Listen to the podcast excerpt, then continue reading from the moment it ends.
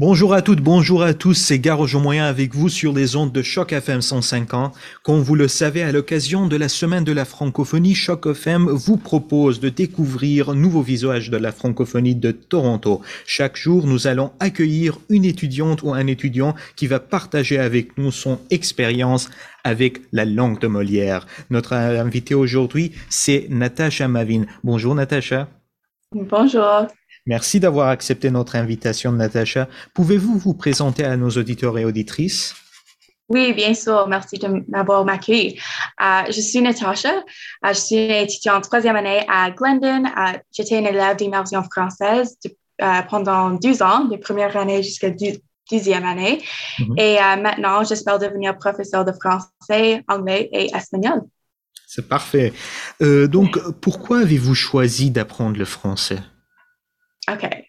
Originalement, ce n'était pas ma choix. Ma mère a décidé de me mettre dans le programme d'immersion française. Euh, et depuis ce temps, je voudrais toujours améliorer la langue française. Je veux pour pouvoir euh, voyager en France et autour du monde et aussi euh, pour élargir mes possibilités d'emploi. Je veux comme j'ai dit, devenir professeur de française. donc, c'est parfait pour moi. J'ai besoin d'améliorer. Très intéressant. Donc, euh, est-ce que la langue de Molière est difficile à apprendre selon toi? OK.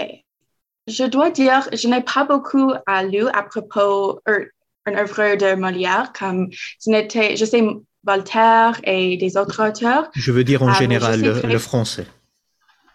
Oh, OK. Euh, pardon. Um, je pense que c'est, ce n'est pas trop difficile. Euh, il y a certainement des, difficultés, mais ça c'est avec toutes les langues. Euh, il y aura toujours des problèmes, mais si tu veux le faire, tu peux certainement le faire. Je, je le fais, je fais des fautes, mais euh, j'apprends toujours. Parfait, bravo. être francophone, parce que vous êtes francophone, qu'est-ce que ça signifie pour vous?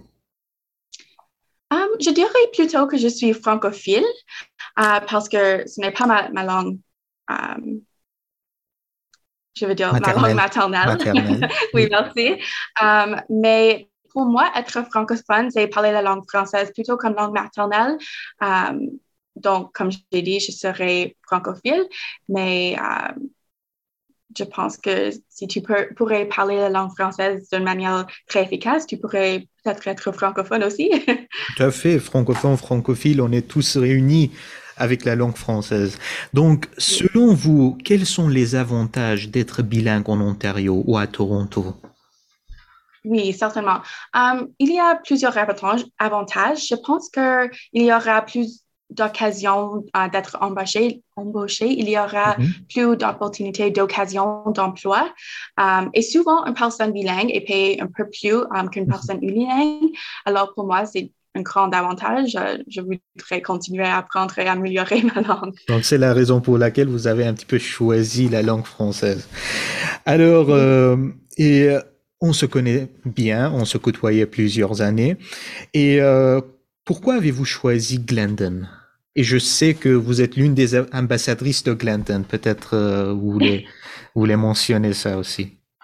Oui, oui, je suis ambassadrice. Oh my gosh. um, j'ai choisi Glendon euh, car je voulais, comme j'ai dit plusieurs fois, améliorer mes langues étrangères, non seulement le français, mais aussi l'espagnol. Et c'est tout possible à Glendon, c'est parfait. Euh, j'adore aussi que c'était comme une très petite communauté accueillante qui a un salon francophone et un centre de ressources espagnoles. C'est parfait pour quelqu'un qui veut améliorer, leur langue et c'est aussi parfait pour un professeur, une, une personne qui veut devenir professeur. Alors, c'était comme un mélange de tous ces ces occasions pour moi. Merci Natacha pour nous rappeler toutes ces ressources disponibles à Glendon. Donc maintenant, je vais vous poser euh, des questions express. Donc le concept est assez simple. Vous allez essayer de répondre à ces questions en un mot ou une phrase. Vous êtes prête? Je pense que oui. allez, on commence. Ça va être très facile. Donc, quel est votre mot préféré en français? Hippopotame. Hippopotame, c'est intéressant. J'hésite à vous demander pourquoi. Honnêtement, je ne sais pas. C'est juste euh, prononciation. le fun à dire. Oui, la prononciation. Ah, je vois. Merci pour ce partage. Euh, quel est votre chanteur ou chanteuse euh, francophone préférée? Je dirais comme Stromae ou Mika. Je vois. Oui. Oui. Quelle est votre personnalité francophone préférée? C'est plutôt euh, des acteurs comme euh, Omar Sy et Jean-Baptiste Meunier, les choristes. Intéressant, en fait, c'est la deuxième fois que j'entends Omar Sy euh, pendant l'entrevue. Quel est euh, votre livre préféré? Je pense que je dirais Le Petit Prince. Le Petit Prince de Oui. l'Antoine Saint-Exupéry. Oui, oui. Votre citation préférée? L'essentiel est invisible pour les yeux. Ah, encore une fois, c'est l'Antoine Saint-Exupéry. Oui. Une dernière question.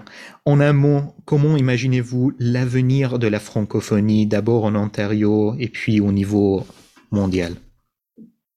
En Ontario, je dirais plutôt comme non francophone parce que je dirais que ce sera principalement des locuteurs de langue seconde. Mhm. Et euh, au niveau mondial, je dirais plutôt diversifié. Diversifié. Merci pour ces, euh, ces belles paroles, Natacha. Merci d'avoir partagé avec nous votre expérience et je vous souhaite au nom de Choc FM une bonne continuation dans vos études. Merci beaucoup de m'avoir aujourd'hui.